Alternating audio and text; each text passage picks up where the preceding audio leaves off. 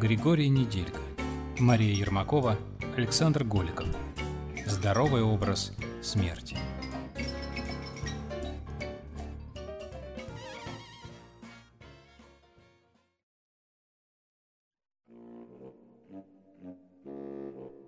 Боги играли в гольф. На одной из последних лунок летающий глаз нагло подсказал слепому Ио, куда бить. В результате шарик угодил точно в цель.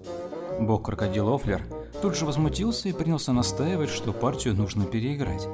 На него обратили внимание меньше, чем на пролетающего мимо микроба. Настала очередь госпожи. И она с первого раза попала в лунку. Офлер тут же закричал, что она мухлюет с удачей. Крокодилу ненавязчиво предложили продолжить игру или заткнуться. Сделав смурную морду, Офлер подошел к шарику, размахнулся и за всей дури заехал этим шариком одному из богов по голове. Тот отлетел куда-то, а шарик затерялся в траве. «Это считается за удар», — сказал Ио. «Нет, не считается», — оскалился Офлер. «Считается? А я говорю, не считается». «Офлер», — вступила в разговор госпожа, — «умей проигрывать. Хватит считаться». «Почему проигрывать?» — скипятился чайником Офлер. «Этот удар не должен засчитываться. Мне помешали». «Кто же? Просто с клюшкой надо уметь обращаться». «Это я-то не умею. А ну, смотри сюда». И разозленный Боу со всего маху стукнул палкой для гольфа по первому, что попалось на глаза. Клюшка сломалась, потому что стукнула она почему-то панцирному заду, придав тому немеренное ускорение.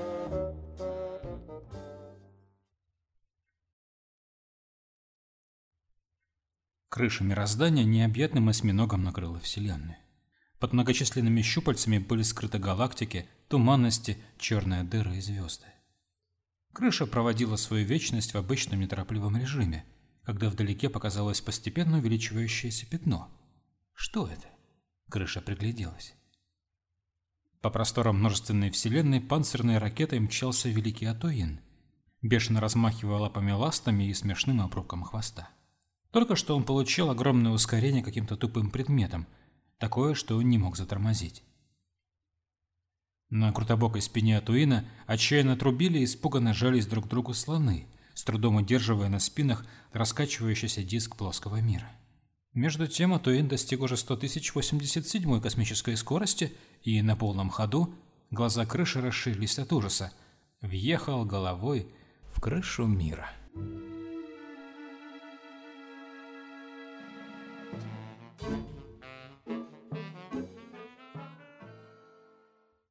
Трещинки от эпицентра удара оживленно разбежались, и все содрогнулось. В чердаке крыши образовалась внушительная дыра. Сквозь нее тут же посыпались всевозможные штуки, штучки и вещи века, хищные не очень, ударяя по голове ошарашенного Атуина. Вращая полумевшими корнями, сверху рухнул дуб. Желтевшие листья разлетелись по вселенной, оборачиваясь сверхновыми, а шрапнель свежих крепких желудей отправилась образовывать планеты. Затем упала какая-то цепь, а следом за ней, чаянно вереща, растопырив полягушачьи лапы и пытаясь тормозить хвостом, пролетел жирный черный кот в матроске. Следом за ним летела зеленохвостая и довольно симпатичная русалка. Скопившееся за бесконечность на чертаке барахло обрушилось на Атуин. Удар спровоцировал магические волны невообразимой силы, все живое на диске неминуемо погибло бы. Однако наша история не собиралась заканчиваться столь нелепо и трагически. Вереница случайностей и рикошетов отбросила волну в сторону, и магический поток споткнулся о кости высокой фигуры в плаще. Фигура сидела на краю диска, свесив ноги в пропасть. Коса лежала рядом. Невероятной красоты лошадь паслась неподалеку. Магическая волна меняла ориентиры и выворачивала вещи наизнанку. Ощутив удар, метафизическая сущность в черном плаще удивленно чихнула и на мгновение потеряла сознание. А когда вновь его обрела, то поднялась с земли в совершенно новом облике – мускулистого красавца. При этом у новоиспеченного начисто отсутствовали мысли, так или иначе связанные с работой, косой лошадьми. Белая, как овцепикский снег, белочка взобралась ему на плечо. В лапках она держала орешки, в которой превратилась трава. Красавец с удивлением посмотрел на животное. «Белкин?» — спросил он, что-то такое припоминая. Но припомнить это что-то так и не удалось, и он зашагал своей дорогой. Слегка обалдевшая крыша проморгалась миллионами глаз и потрясла щупальцами. «Что это такое было?» – подумала она, придя в себе. «И откуда взялась эта дырище в чердаке?» «Э-э, здрасте», – неожиданно сказал Гулки, как эхо в склепе голос. Перед крышей стоял высокий качок в черных трусах. «Ты кто?» – спросила крыша. «Герой, наверное». Неуверенно сказал качок и покосился на трусы. «Солидно», – оценила крыша. «А куда идешь?» «Э, туда?» «Угу. А откуда?» «Оттуда, наверное». Герой о чем-то задумался. «Я вроде бы должен что-то сделать. Или кого-то спасти». «Благородно. Ну так иди и спасай». «Мне бы это... из оружия что-нибудь. Хоть самое завалящее». Крыша покопалась в пробитой туином дыре и вытащила копье, а следом за ним треугольный щит. Вооружившись, герой спросил. «И на кого я теперь похож?» «На героя в трусах?» – предположила та. «А, ну, я пошел». «Ветряные мельницы в той стороне», – подсказала крыша. Но копьеносец не услышал ее. Он уже отправился в путь.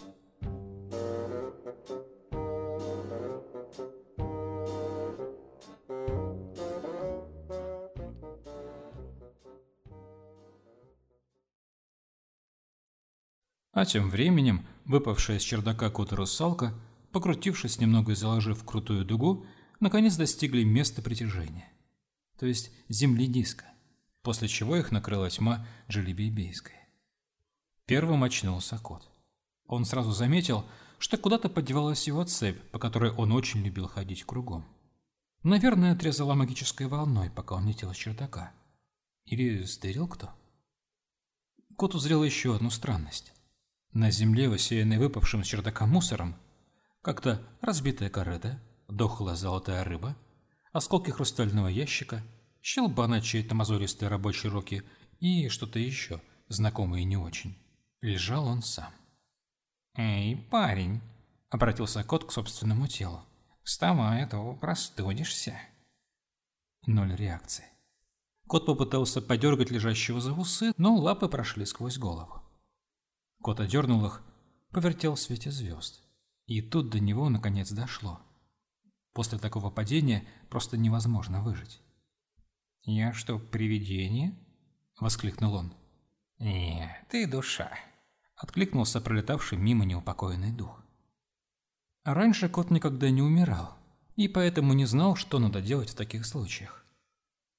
Дух же, тоже вывалившись из чердака, продолжал нарезать круги, и от нечего делать кот принялся за ним наблюдать. А это... Когда прошло какое-то время, а ничего в окружающем не изменилось, сказал кот. «За мной разве не должны прийти?» «Должны, придут», — ответил дух. «А когда?» «Почем я знаю?» «За мной так никто и не пришел, поэтому я и стал неупокоенным». «А почему я вообще умер?» – удивился кот. «У меня же девять жизней на счету было». «По устаревшему законодательству», – сказал дух. «А по-новому, как у всех, одна». «А остальные куда подевались?» «Боги оставили про запас. А вдруг кому-нибудь пригодятся?» «Конечно, они кому-нибудь пригодятся. Мне, например. Сейчас». «Не кипятись. Ты уже умер. Будь добр вести себя соответственно. О, Хочешь, я покажу тебе мертвую петлю?» — предложил дух. «Или бочку. А еще я умею входить в штопор и открывать им бутылку с мертвой водой». «Нет», — буркнул в конец расстроенный кот и отвернулся. И тут он заметил приближающуюся к нему худую фигуру. Кот был обрадовался, решив, что это пришел припозднившийся жнец, но ошибся. К нему плыла полупрозрачная русалка.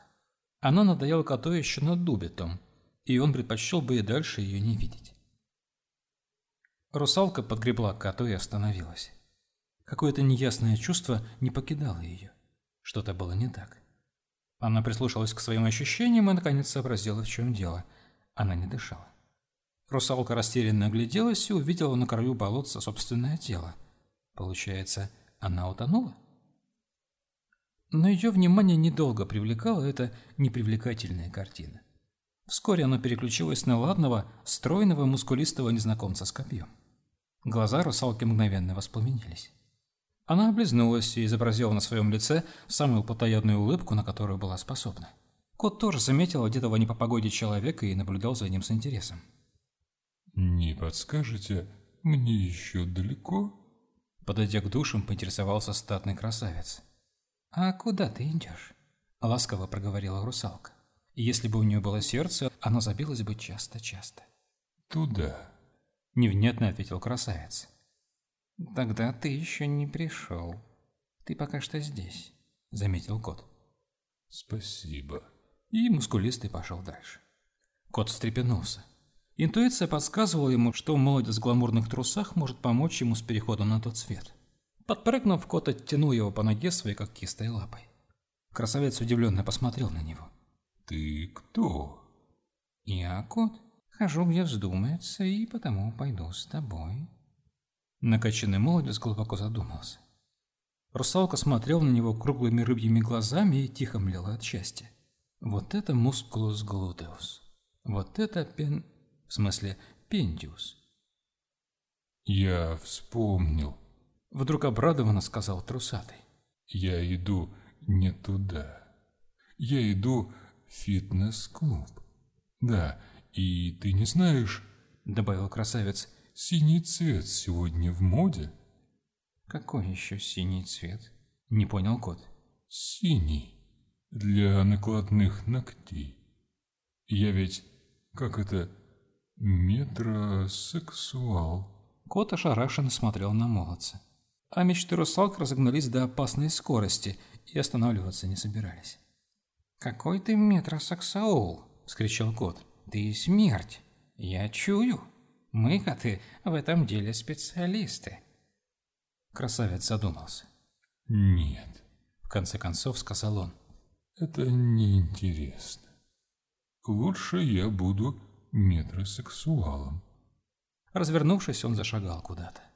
И вереница случайностей было так угодно, что именно в том направлении располагался Ангморпарк. Город, где, как известно, есть все, даже фитнес-клубы. Русалка и кот, вздохнув, первое с вожделением, а второе без исходности, пошли следом.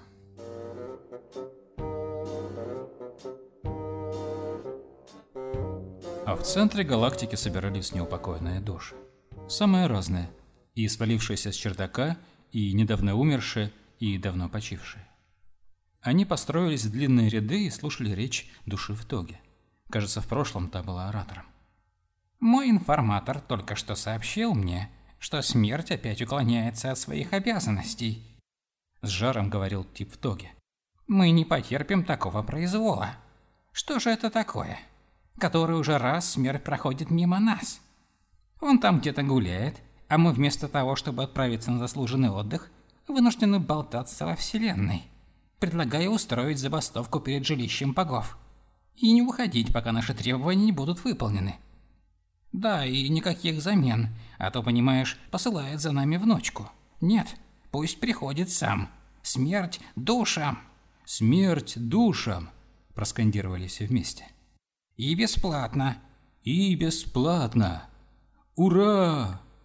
И полупрозрачная, жаждущая смерти толпа устремилась к жилищу богов.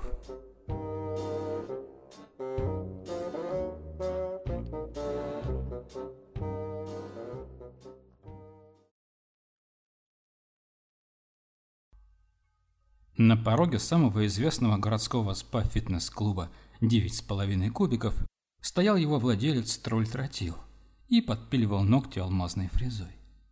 Он любил себя баловать и менял фрезы каждый день. Алмазные пилки были его мечтой еще с тех пор, как он носил простое имя Пемза и работал уличным мальчишкой-педикюрщиком. Проходивший мимо случай, в лице натершего страшную, не поддающуюся магическому излечению мозоль, наверное, чудаколи, позволил ему стать личным мастером архканцлера, что открыло ворота в его бизнес всем огрубевшим пяткам университетских мастодонтов. И хотя маги всегда были прижимисты, но за возможность ходить, не хромая от вросших ногтей, платили щедро. Что и позволило Пемзе, в конце концов, открыть собственное дело и сменить имя на более подходящее большому боссу. Из двери выглянул Ахара. Точнее, выглянула. Новые веяния позволяли отличать гномов от гномих. Ахара была одним из лучших тренеров мужского зала по силовым упражнениям с гирями и топором.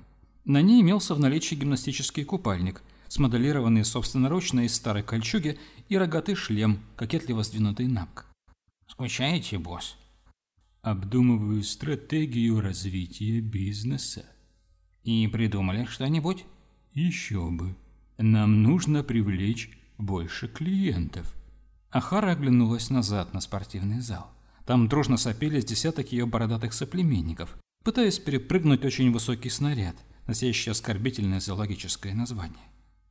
На гимнастической лестнице уже два часа вниз головой висел библиотекарь незримого университета.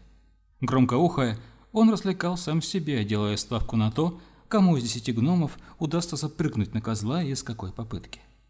Несколько обнаженных по пояс рыцарей хвастались друг другу бицепсами и пе... Нет, показалось.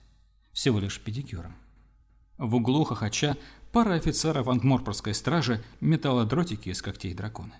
«У нас и так полно клиентов, босс», – осторожно заметила Ахара. «А нужно еще больше. Сколько клиенток нынче в женском зале?» «Сейчас уточню».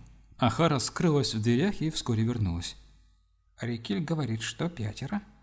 «Этого мало», – нахмурился тролль. «Нам нужно как-то привлечь клиенток и заставить их посещать наш клуб даже против воли». На пороге показалась рыжая Ригель, женский тренер. Для человека она была слишком крупной. Рост под 2 метра и с султаном пламенеющих волос на макушке, отчего казалось еще выше. «Против воли?» – нахмурилась Рикель. «Кажется, это запрещено законом». «Ну, если скажете, босс, я поищу цепи и наручники». «Я...» — рявкнул Тротил. «Я же не об этом. Мне нужна идея. Контрацепция». По слогам произнес он недавно услышанное от кого-то словечко. «Концепция?» — уточнила Ахара. «Вот именно она». «Пороть женщин — это очень интересно», — мечтательно протянула Рикель, которую цепи и наручники навели на какие-то мысли. Почти так же интересно, как пороть мужчин. Но у мужчин все-таки интересней затупить мой меч. «Как ты сказала?» Тротил словно пробудился ото сна. «Интересный мужчина? Ай, молодец, бестия. Вот что нам действительно нужно – выбрать самого интересного мужчину». «Это старо», – заметила Ахара из-за его спины. «Сойдите в любой туалет, босс, там везде линейки висят. Дура, беззлобно припечатал тролль. Я не об этом. Мы... Он достал словарик и прочитал. Пропагандируем здоровый образ жизни. О, значит, нам нужен кто? Здоровяк? Спросила Ахара. Жеребец? Попробовала Рикель. Две дуры, вздохнул Тротил. Нам нужен чемпион. А где его взять? Так на скотном рынке не продаются в огромных количествах и приличного качества, вот с такими яйцами. Рикель показала пудовое кулачище. Там все чемпионы. Только нафига он нам? С хвостом и такими причиндалами. Можно попробовать его вырастить, смущенно подсказала Ахара. Она с детства мечтала о собственном огородике, но почему-то стеснялась говорить об этом. Умница, мы найдем отличный экземпляр и натренируем его так, что мало не покажется. А потом проведем конкурс на лучшее мясо. Тьфу ты. То есть мышцы с участием всех наших клиентов мужского пола. Да, именно так. Нам нужен герой. Причем незнакомый никому герой. Хорошо, босс. Мы поищем чужака в подходящей комплекции сказала Ахара. «Я прошу своих». «А я своих», — улыбнулась Рикель. «Он от нас не уйдет». запряжен как миленького.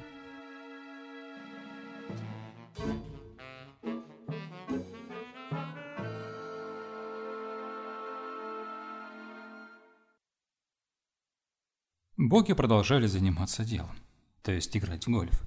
Офлер тщательно примеривался, готовясь ударить, когда на лужайку влетел вестник, обутый в крылатые галоши.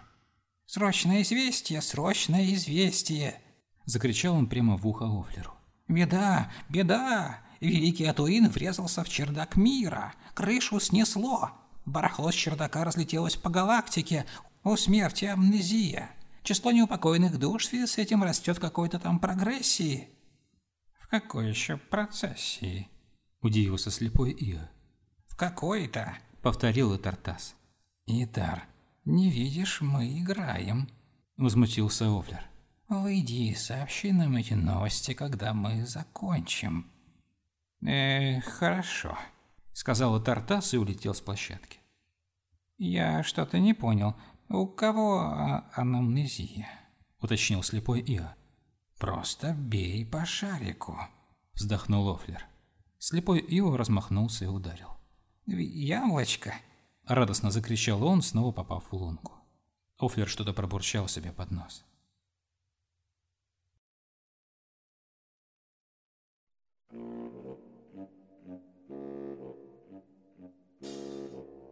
Ангморпарк приближался с неизбежностью насморка промозглой осенью, с апокалиптичностью огромной фрикадельки с быстротой суслика, пущенного из рогатки.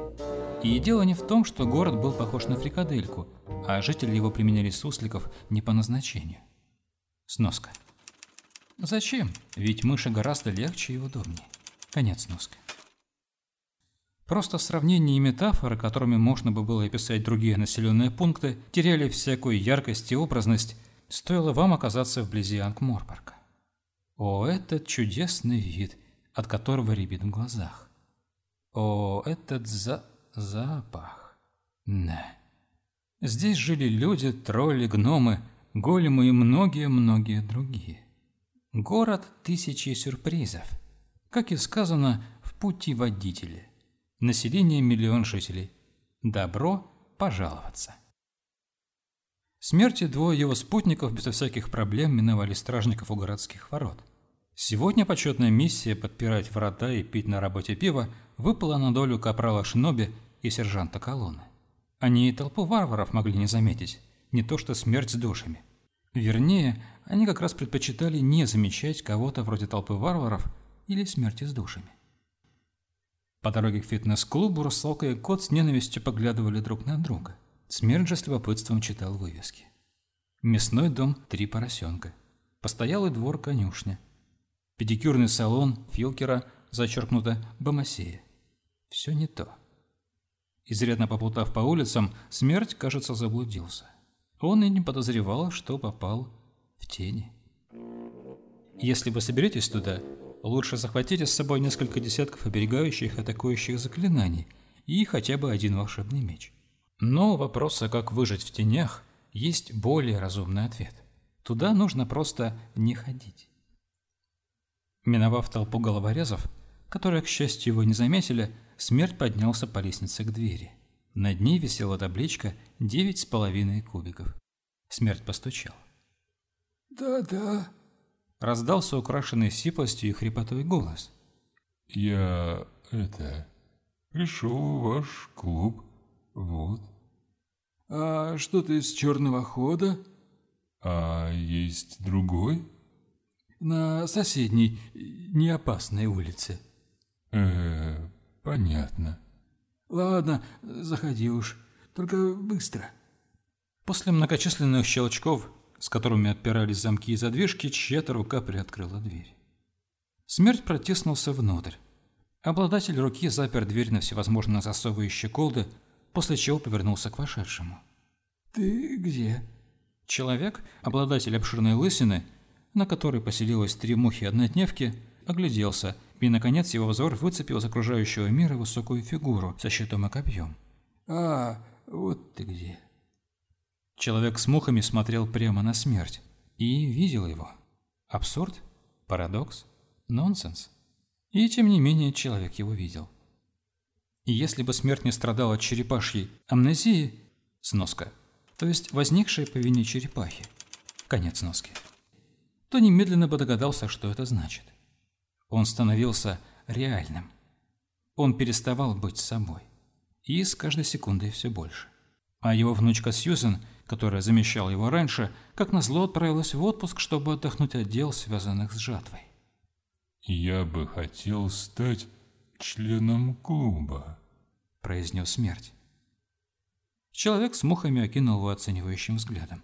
«Э, «Это можно. Нам как раз нужны такие перцы». «И ногти». К «Какие ногти?»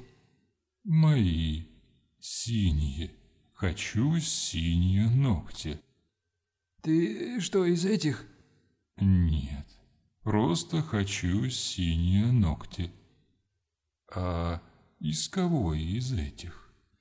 Однако человек с мухами его уже не слушал.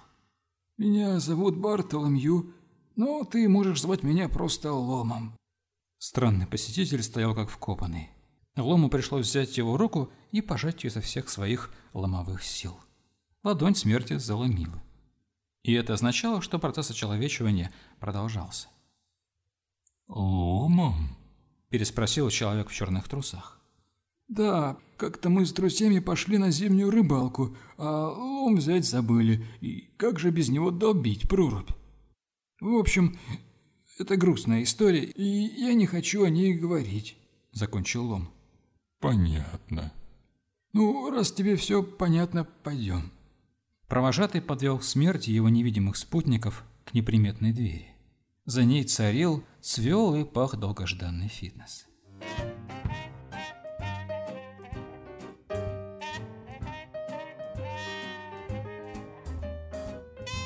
Занятая тренировками, Ахара не сразу заметила вошедшего. Но когда все же заметила, немедленно оценила по достоинству. Да так, что взбесившиеся феромоны едва не сшибли новоприбывшего с ног. Ахара даже вскрикнула, очень громко и пронзительно. На пороге зала, привлеченная криком, появилась Рикель. «Что такое?» «Ё!» Глубоко вздохнула рыжеволосая красотка. «Какие кубики!» «Ахара, мы нашли его! Племенного!» «Ё!» Радостно вторила ей гномиха. «Мы нашли его!» Привлеченный воплями на пороге появился сердитый тротил. Судя по виду тролля, он был готов взорваться, чтобы оправдать данное ему при рождении имя. «Что это за...» Он завис на полуслове. «Я хочу сказать...»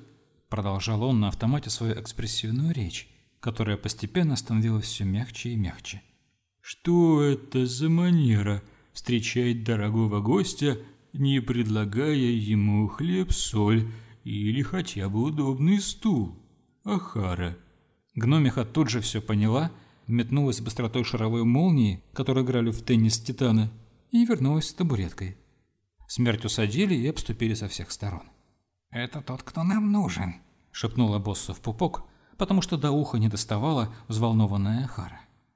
«Я и сам догадался», произнес тротил, не разжимая губ, а затем раздвинул их в еще более широкую улыбку. «Мы рады приветствовать вас в нашем скромном заведении, господин...» Смерть смотрел на тролля ничего не выражающими глазницами, которые опустили еще больше, учитывая, что качок-метросексуал не помнил о себе ничего, кроме самых важных вещей. И он выдал тротилу все как на духу. «Я метросексуал», я люблю синий цвет. Я хочу стать членом фитнес-клуба. Очень хорошо, осторожно сказал Тротил. А как мне называть вас, мой добрый посетитель? А? переспросил замечтавшийся о синих ногтях герой. И тут где-то далеко и вместе с тем очень близко заворочилось знание – проскользнула по невидимой ниточке в череп смерти, расположилась там и вышла на волю с помощью речи. «Смерть», — сказал смерть. Но живые существа, как всегда, услышали то, что предпочитали услышать. «Прекрасно, господин А. Э. Смерть. Прекрасно. Когда вы вошли сюда, я сразу заметил, какая у вас шикарная фигура.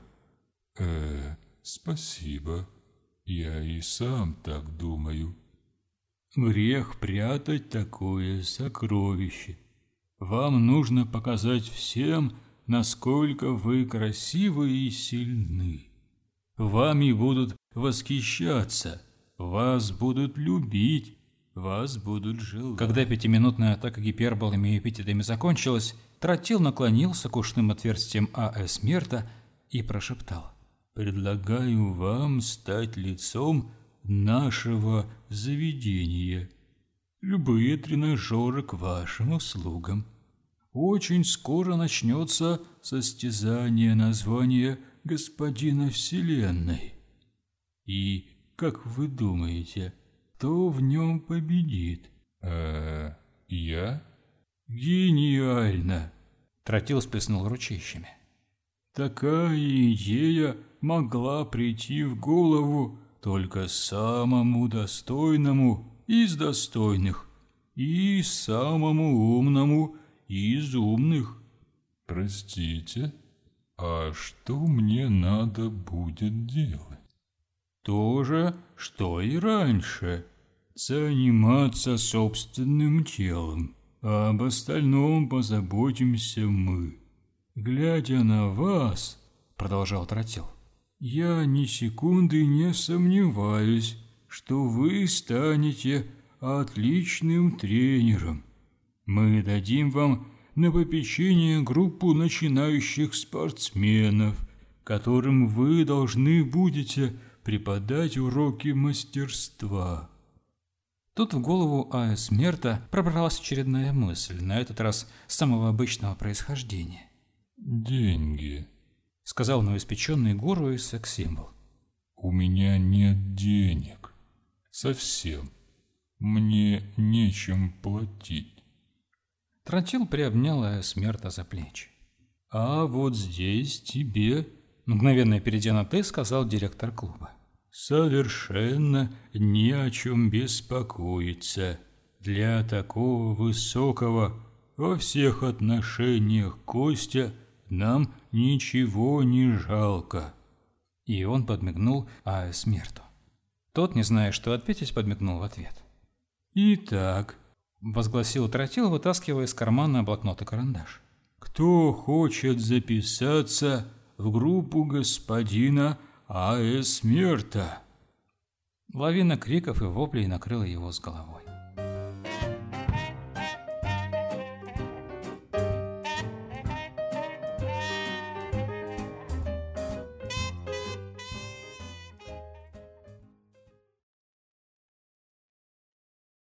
Перед последней лункой слепой Ио обходил Офлера на несколько очков.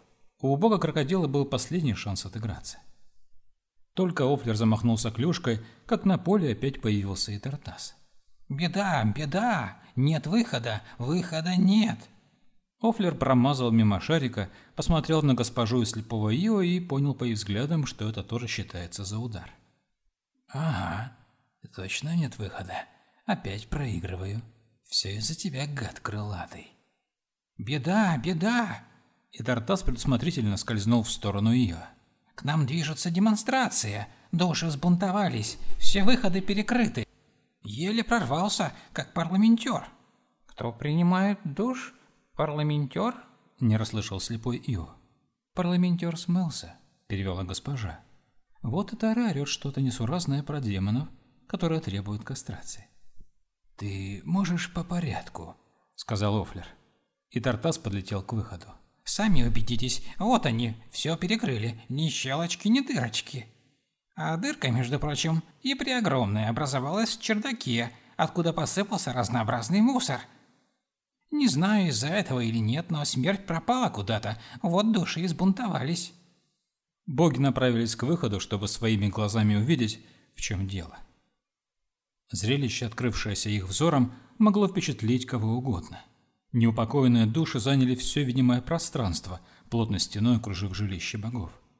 Множество транспарантов вознеслись тут и там над гомонящей толпой.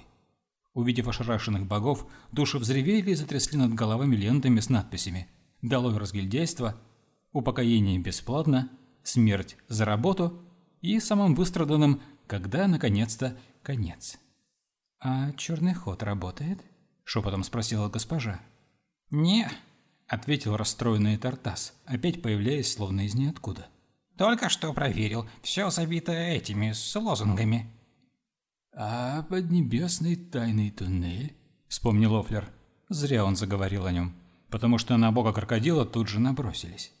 «Так на этот туннель по твоей вине упал птеродактиль, когда ты сшиб его шариком для гольфа, и потолок обрушился». «Ладно, ладно», — Офлер поднял ладонь в примиряющем жесте. «Давайте лучше думать, что делать». Все призадумались, но мыслей пока ни у кого не было.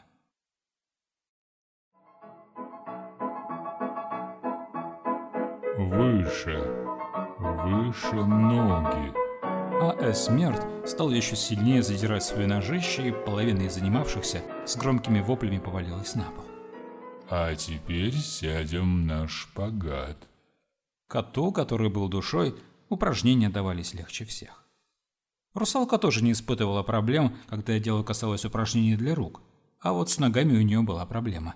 Большая проблема. «Понимаешь?» С особой метросексуальной интонацией говорила Смерть. «У тебя кривой хвост. Но этот кривой хвост в твоей голове. Ты считаешь себя некрасивой. Так что это лишь следствие твоих ложных убеждений. «А я что, красивая?» С наивным голосом спросила русалка и захлопала ресничками. «Ты самая красивая», — сказал Ая Смерть, и полная женщина напротив него глубоко вздохнула, решив, что обращаются к ней.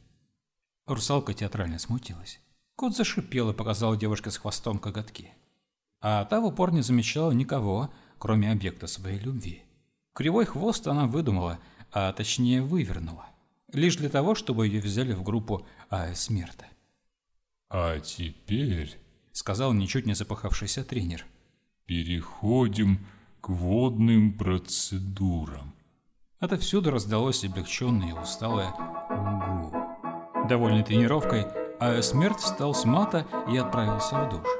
Только огромным усилием воли русалке удалось заставить себя не пойти следом.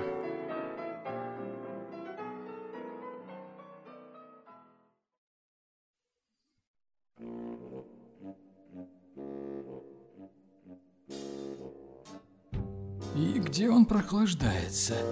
Имея в виду смерть, спросил Офлер. Все пропустили это замечание мимо ушей. Мысли богов были заняты более насущной, на их взгляд, проблемой. Как уладить ситуацию с душами и при этом не потерять ни одной части тела. Глаза слепого Ио летали вокруг, выискивая пути к отступлению. Одному из них на глаза, если можно так сказать, попался прибитый к стене разводной ключ реальности. С помощью него прикручивались и отворачивались различные метафизические гайки. Такой ключ – вещь в хозяйстве незаменимая. Однако он был намертво прибит к стене, и глаз полетел дальше. «Что же вы стоите?» – скричал слепой Ио, словно вспомнив, что он тут главный. «Сделайте что-нибудь, э, позвоните смерти». «У нас нет телефона». «Тогда его заместителю». «Ио, у нас нет телефона, с которого можно было бы позвонить. Тогда надо встретиться с ним лично и... Как? Ведь все ходы перекрыты. Прошу прощения, что встреваю. И Дартас подлетел к бурно обсуждающим ситуацию богам. Души только что выслали парламентера. Все облегченно вздохнули. Появилась возможность уладить все дело мирно. «О, флер!» – раздался трушный звук сотен глоток. «О, флер! О, флер!» «Ладно, ладно». Бог-крокодил недовольно засопел и, бормоча что-то себе под нос, поплелся к двери. Через минуту в той стороне раздался непонятный шум, а потом чей-то голос прокричал. «Эту дверь мы честно украли из Агатовой империи. Убери руки!» Затем послышался громкий шмяк, и в зал просочились неупокоенные души. Восставшие быстро рассредоточились по обители богов. «Что-то я плохо вижу. Что происходит?» Слепой Ио протер глаза и узрел направленный на него яростный взгляд тысяч других глаз. э привет», —— выразился Верховный Бог. «Так э, что вы хотели?»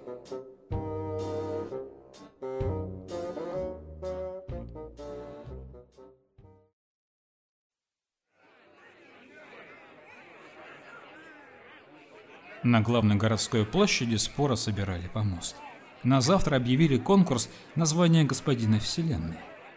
В числе почетных гостей были научно-экономическое руководство незримого университета – фонарь номер 12 забронировал библиотекарь, главы гильдии и гламурная элита Анкморпорка. Портер для людей находился в центре. Слева от него портер для гномов, справа для троллей. А в девяти с половиной кубиках тем временем шли последние приготовления к завтрашнему действу – начало которого все ждали больше месяца. Ахара заплетала борду в косички. Рикель доделывала седьмую сотню отжиманий.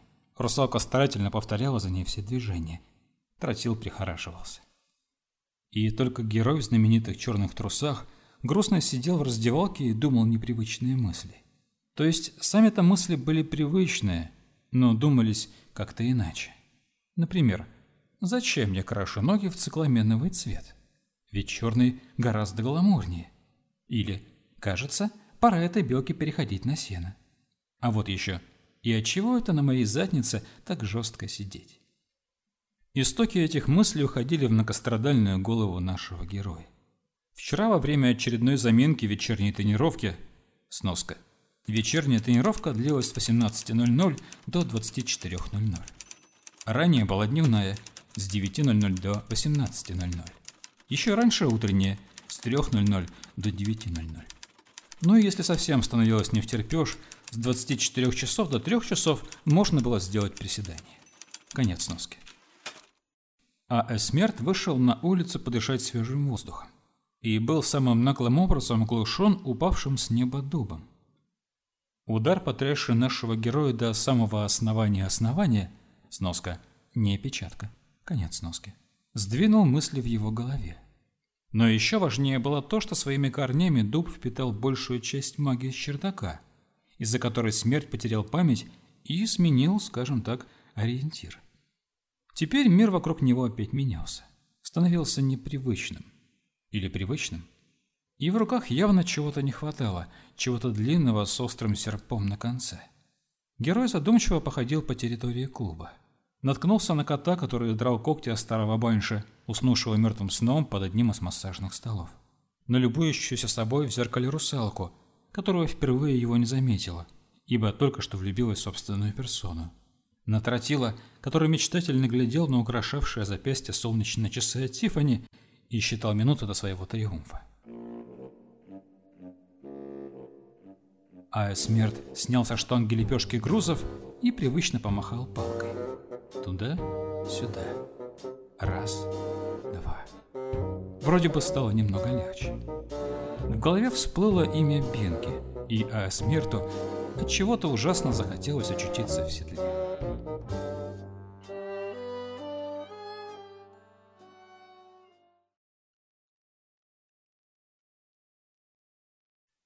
А что же дуб? Рухнув на Аэсмерта и вогнав его по самый лоб в землю, Дуб несколько мгновений качался на макушке и не падал. Узловатые корни вцепились в голову, а вцепляться им было не впервой. Как известно, корневая система дубов – одна из самых мощных среди лиственных деревьев. Вот почему дубы никогда не сажают в непосредственной близости от строений. Бугрящие землю корни в поисках питательных веществ могут повредить фундамент, превратив новый домик в развалины. Этот дуб был старым, жадным и крепким. Он ощупал корнями нечто и попытался высосать оттуда пресловутые питательные вещества. И у него получилось. Нет, он не лишил бедного Аэсмерта мозгов, ибо последних у Аэсмерта никогда не было. Но, нащупав переполнявшую этого магическую силу, дуб с удовольствием высосал большую ее часть. А когда он буквально захлебнулся волнами магии, небо трижды сменило цвет над его кроной, повалил невесть откуда звездный дым – и он оказался в дремучем лесу. Сначала дуб, конечно, обрадовался. Где-то неподалеку должен быть колодец с мертвой водой, избушка на курьих ножках, побережье песчаное и пустое, и стоптанная батька его богатырями и усеянная окурками их сигарет. Но, оглядевшись и прозрев, дуб не без труда поднял тяжелые веки. Он понял, что лес совсем чужой. Непривычно кричали птицы в ночи. Странные существа светили глазами в лесной чаще, повсюду виднелись белые канаты паутины. «Где это я очутился?» произнес дуб и замолчал, удивившись еще больше. Он впервые слышал свой голос. Легко отталкиваясь корнями, он переместился вправо, потом влево, затем налетел на другое дерево. Корни с непривычки заплетались. Распутав их, дуб осторожно двинулся в путь.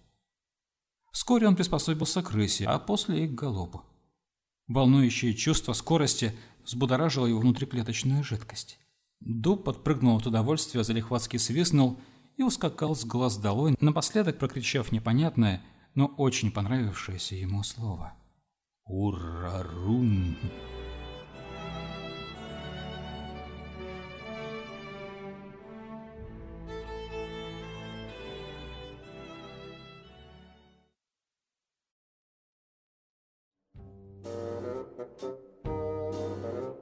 Битва получилась недолгой и ожесточенной.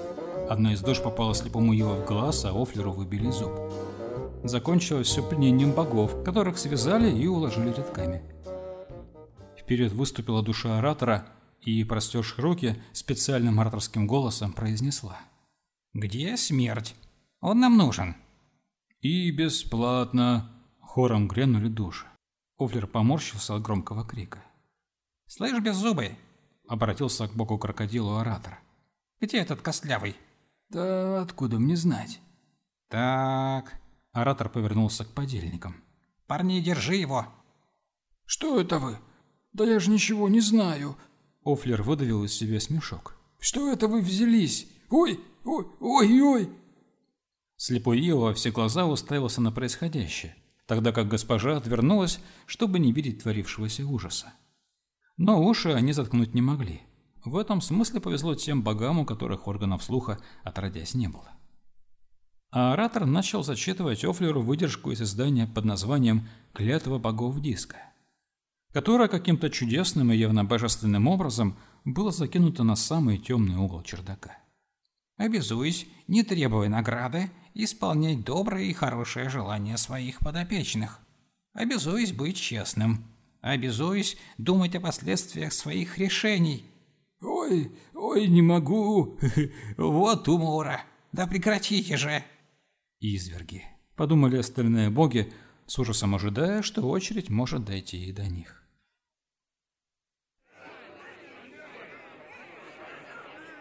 Приготовления к чемпионату почти закончились. Похожие на томаты, накачанные пестицидами, на помосте стояли груды мышц с лицами, которых не коснулась трепетная рука интеллекта. Эти лица красовались друг перед другом, как павлины красуются перед невестой в брачный сезон. Состязание пока не началось, но героям не терпелось показать себя, поэтому они устроили вне конкурс. Главный претендент на победу, а смерть все еще не появлялся.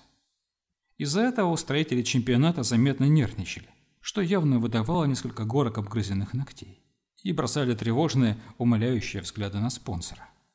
Им был лорд Ветинария, правитель Ангморпарка, известный своими либеральными взглядами.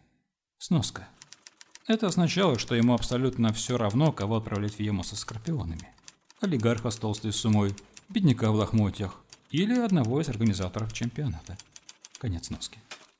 «Не волнуйтесь, он сейчас придет», – нервно пробормотал главный распорядитель, низенький, бородатый, с мечущимися глазками – он не может нас подвести.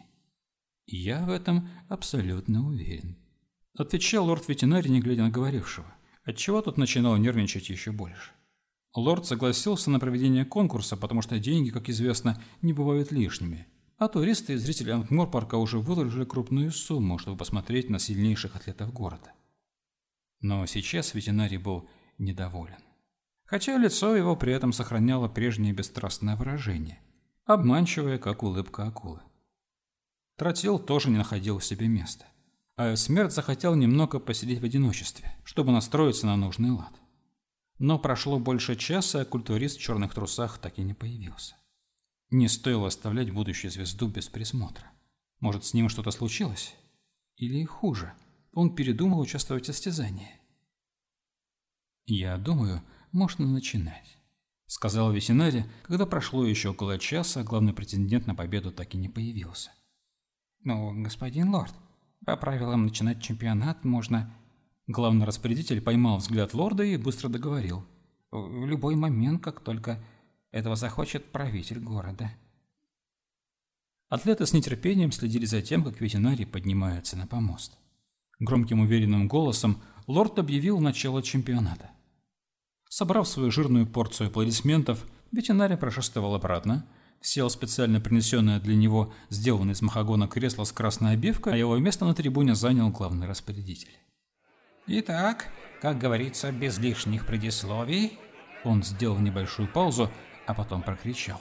«Let the show begin!» Поняв, что дальше ждать бессмысленно, Тротил подозвал к себе Ахару и Рикель и отправил их за нерадивым спортсменом. А русалка и кот, давно почуявшие неладное, вернулись в фитнес-клуб десятью минутами ранее. Там в раздевалке по-прежнему сидел А.С. Смерть. Он о чем-то глубоко задумался. «Эй, пойдем, нас все уже заждались». Кот схватил А.С. Смерта за ногу и попытался сдвинуть с места. Ему на помощь пришла русалка, но даже вдвоем у них ничего не вышло. «Послушайте, что я придумал». Вдруг провозгласил культурист и четко, с выражением, прочитал следующие строчки. «Там, на неведомых дорожках, следы невиданных смертей. Избушка там на курьих ножках, и Белкин сено ест за ней». «О нет, только этого нам не хватало, он свихнулся». Кот схватился за голову. А мне понравились стихи, очень хорошие, проникновенные. Сладко прошептала русалка и стала строить Ае смерту глазки.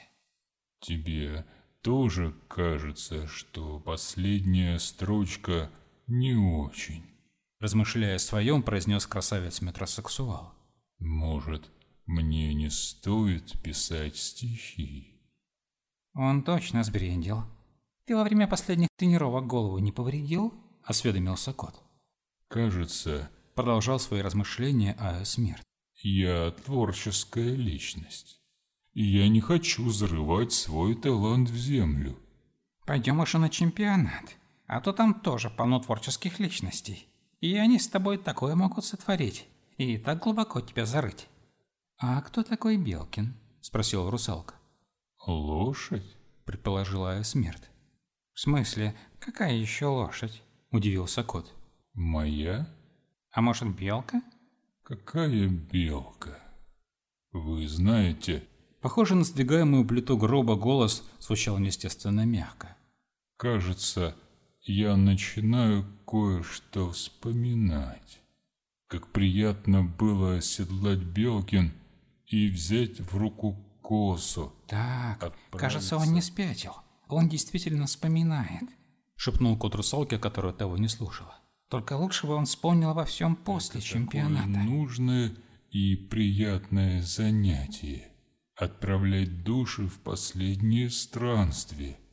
Можно сказать, я для этого родился. Это мое призвание. А смерть закончил, а потом добавил. И, кажется, я вспомнил свое имя. Ему нужно драпать. Подвел итог кот. Они же его на косточки для собак разберут.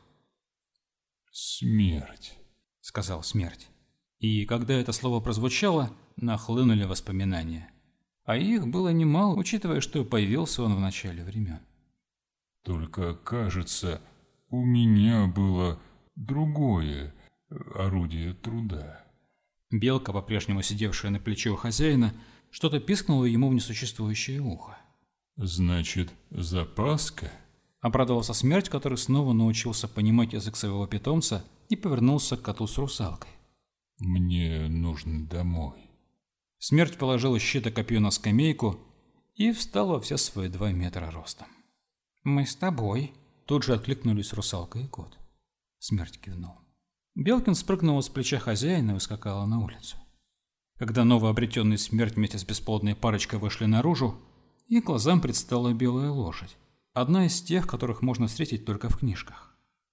Брешь, пробитая дубом в магическом поле смерти, заставляла волшебство уходить. Оно, как вода, утекало в дыру, ведь все равно здесь ему было не место. И Белкин снова стал Бинги, а А.С. Смерть – смертью. Вспомнив, как управлять лошадью, ее хозяин забрался на ослепительную белизную спину. Бесплотная невесомая русалка с котом сели сзади, и Бенки потоком белого света взмыла вверх.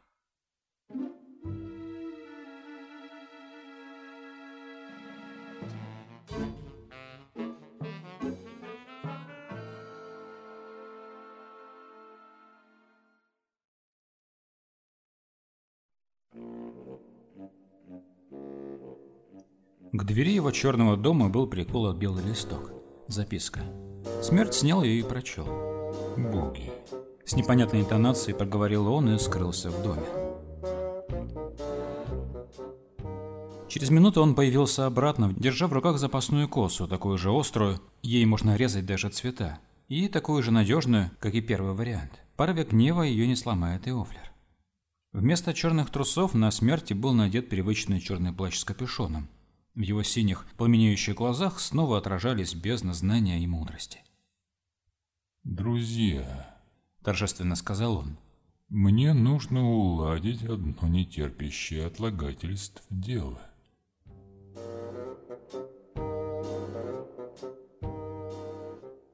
Офлер умирал от хохота, как и любой другой бог в переносном смысле, потому что умирать ему пришлось бы очень долго. Его раскатистый рычащий смех разносился по обители богов шквальным ветром. Некоторые души вцепились друг в друга, чтобы их не унесло. Обез... «Обязуюсь быть порядочным!» Давясь от смеха, очень уж заразительным был хохот Тофлера, вещал оратор. «Обязуюсь подпитывать веру в меня чудесами и знамениями. Обязуюсь...» «Здрасте. Я не помешаю». «Обязуюсь... Нет, проходи». Не оглядываясь, ответил оратор и тут же запнулся. Тысячи голов одновременно повернулись к стоящей в дверях фигуре с косой. «Было открыто», — сказал смерть. «Вот я и вошел». «Эти негодяи э, сломали нашу дверь», — простонал Офлер. «Да прекратите же, я... я больше не могу». Оратор душа не выдержал, уронил томик и тоже зашелся в приступе громкого смеха. «Весело тут у вас» сказал смерть. Потом подошел к Офлеру и одним взмахом разрезал на нем веревки. «Спасибо!» – поблагодарил бог-крокодил, переворачиваясь с боку на бок и в приступе смеха колотя кулаками по полу. «Хорошо, что ты пришел?» – выдавил из себя оратор, держась за живот. «Только как ты собираешься переправить нас всех? Тут собралось несколько тысяч, а может миллионов душ. Тогда как ты всего один. Ты просто не успеешь забрать нас всех». Тому времени вещи с чердака создадут энтропию такой силы, что Вселенная захлебнется и непременно самоуничтожится. На далекой-далекой планете, зовущейся Землей, жил такой писатель Д. Адамс, который очень точно описал последствия вселенских парадоксов и коллапсов. Смерть не знал об этом, однако ему было известно, что в обители богов время течет, как бог на душу положит. И это было всем на руку, тем более, что души, на которых клали боги, сноска, не поймите неправильно. Конец носки. Собрались все в одном месте. «Никаких проблем», — сказал смерть, подходя к стене. Души с недоумением следили за ним. Офлер, которого теперь крутил-вертел беззвучный хохот, сказал. «Он намертво привинчен», имея в виду разводной ключ реальности. «Намертво? Говорите». Слепой Ио с госпожой переглянулись. Они поняли, что задумал смерть, и улыбнулись. Офлер и все собравшиеся души тоже догадались, что произойдет дальше. Смерть взмахнул косой, отсоединяя разводной ключ от стены. Ключ упал. Раздался громкий, нереальностный звук. И уже в этот момент пространство и время начали меняться. Смерть поднял ключ. «Ну, и где тут ваши гайки?» Боги показали.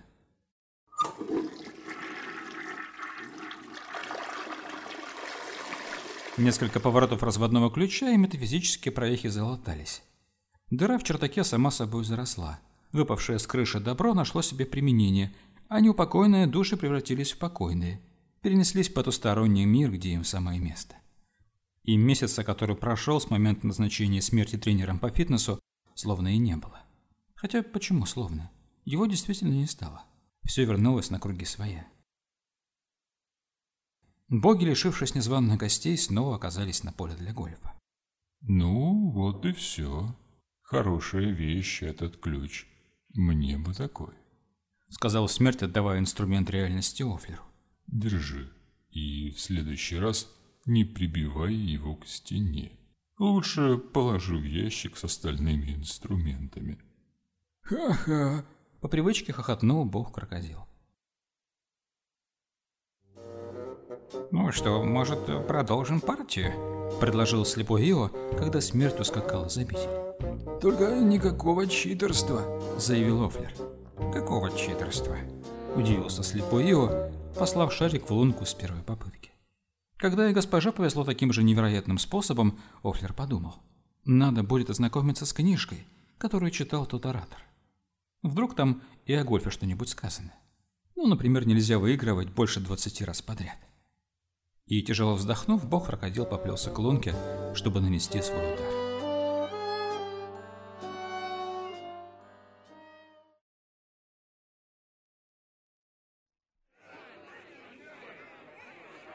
Чемпионат был в самом разгаре. На помосте группа гномов в полосатых купальниках демонстрировала торжество ума над физическим телом. Тело было то самое, что так долго изгалялось над ними в спортзале. Сноска. Зря вы подумали на библиотекаре. Конец сноски. На помосте, мощно упершись в доски четырьмя толстыми ногами, стоял козел, который гномы наконец-то придумали, как преодолеть. Правда, для этого нужен был не один гном, а все десять. Первый член команды разбегался, запрыгивал на спину второго, отталкивался от него и опля, перепрыгивал снаряд. Зачем нужны остальные восемь, спросите вы.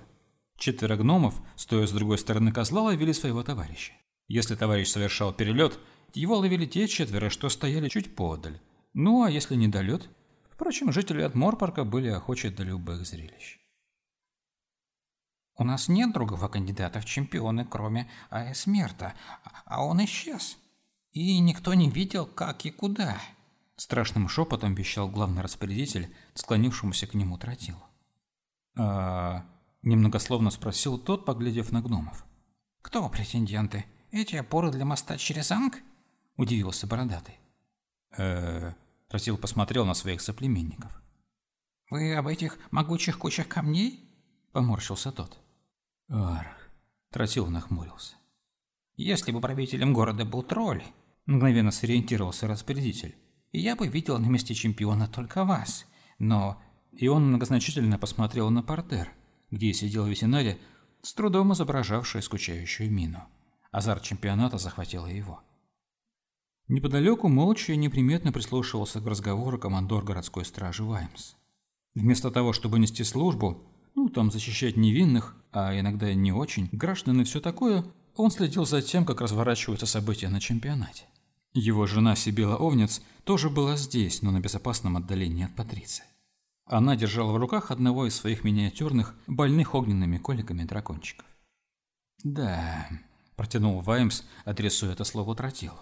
«Значит, вам нужен человек? Привлекательный и сильный». Тротил был не глуп. Он широко блеснул алмазными зубами и задал только один вопрос. «Сколько?» «Девяностопроцентная скидка в вашем фитнес-клубе», – хищно улыбнулся в ответ Ваймс. «Всем офицерам городской стражи». «Согласен. Кто он?» «Сейчас его приведут». «Детрит», – командор подозвал к себе надзирающего за порядком тролля.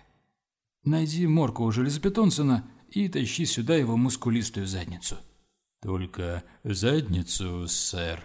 «И остальное тоже», — рявкнул Ваймс так, что массивного тролля унесло за пределы видимости. Ваймс повернулся к Тротилу. «По рукам».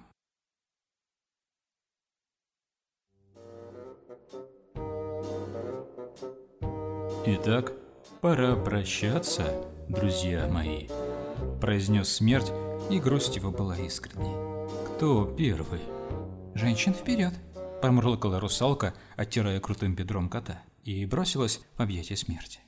Прижалась всем телом и всхлипнула в голос, спустив мутную океанскую слезу. «Я буду скучать», — воскликнула она. «Ты самый замечательный тренер. И у тебя самые красивые мышцы и трусы». Смерть смутился. А пока он смущался, случилось вот что. Прижавшись к своему герою, русалка оттянула на себя часть магической энергии, все еще остававшейся в нем. Яркая вспышка, звездный дым, и она оказалась под водой, в роскошных, но совершенно неизвестных покоях. Маленький краб, скрупулезно перебиравший жемчужины на золотом блюде и что-то напивающий себе под нос, заметив ее, вытаращил и без того выпученные глазки. Казалось, они перевесят хитиновое тельце, и краб откнется головой прямо в пол, вымощенный перламутром. Тогда краб заорал дурным голосом, и пулей вылетел из покоев. Послышались взволнованные голоса. Русалка испуганно оглядывалась. Спрятаться было негде. Повсюду стояли золотые вазы, обросшие ракушками сундуки, битком набитые золотом и драгоценностями, и статуи мужчин и женщин после ампутации конечностей. Об одну такую фигуру она прибольно ударилась плечом и с удивлением поняла, что на плече расползся огромный синяк, а она чувствует боль. Она была живой. И у нее опять было тело.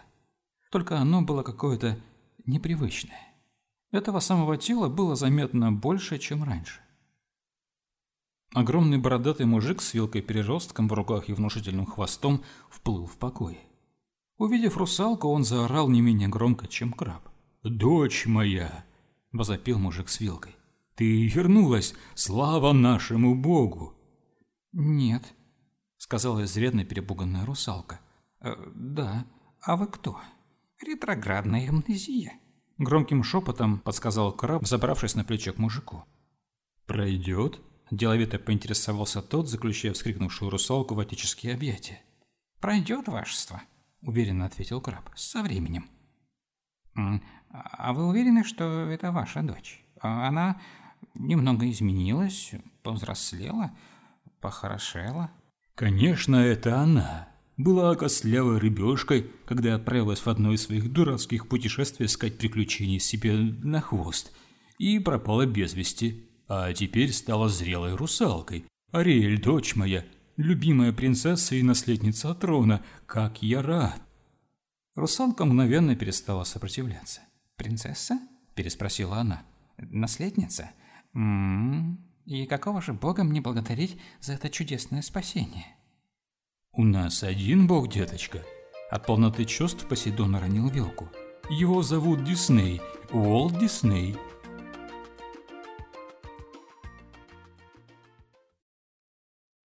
Ошарашенная смертью кот смотрели на пустое место, где только что стояла русалка. «Ух ты!» – кот почесал лапой ухо. «Куда это ее понесло?» «Не знаю», – ответствовала смерть. «Я тут ни при чем». Возникла тяжелая пауза. Кот не спешил прощаться, а смерти не хотелось его торопить. «Ну?» «Ну?» Одновременно сказали они и сконфуженно замолкли. «Слушай», – неожиданно сказал кот, – «у меня же есть э, последнее желание». «Гипотетически». «Я...» – он смущенно прикрыл морду лапами. «Давно этого не делал. Очень хочется. И стыдно-то как». «Когти в синий покрасить?» – удивился смерть. «Нет». Кот старательно не открывал морду. «А чего?» – спросил исключительно заинтригованный смерть. «А смеяться не будешь?» Кот выглянул одним глазом. «Зуб даю», – пообещал смерть. «В общем, мышей я давно не ловил. Вот, душа просит». Смерть мгновение задумался. Потом улыбнулся, сгреб кота за шкирку и вместе с ним сгромоздился в седло. Спустя некоторую вечность они оказались в черном доме. Здесь было красиво и пусто. В черном прудике во дворе плавали черные рыбы. Черные листья шевелились, словно шептались. Бинки радостно ускакала в свою конюшню. Кот между тем на полусогнутых лапах обошел дом, обтерся мордой все выдающиеся части дизайна и ландшафта и с удобством устроился на черном ковре черной гостиной. Поскольку в прежней жизни он тоже был черным, картина получилась идеальная. «Слушай», — сказал кот, — «А мне у тебя нравится. Можно я останусь?» Вместо ответа смерть щелкнул пальцами, и из-под комода послышалось тоненькое «писк». Кот мгновенно подобрался. Глаза загорелись, как две новые вселенные. Он прыгнул к комоду, въехал в него мордой и, громко мяукая, погнался за неуловимым противником. Смерть крыс обожал играть в догонялки. Смерть, улыбаясь и качая головой в так своим мыслям, наблюдал за их игрой. Он скучал по дому и вот вернулся. Он всегда мечтал завести кота, и мечта сбылась. Жизнь удалась. Или лучше будет сказать, смерть. И вдруг одинокая странная мысль прервала эти рассуждения. не покрасить ли здесь все в брусничный цвет? Подумала смерти. Кажется, он сейчас в моде. Конец. Чтение и звуковое оформление Сергей Царегородцев.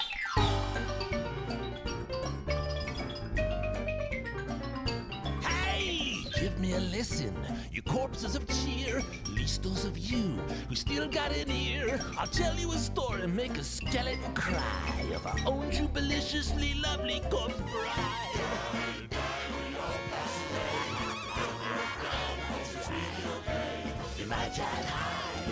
such a pray, but we all end up the remains of the day.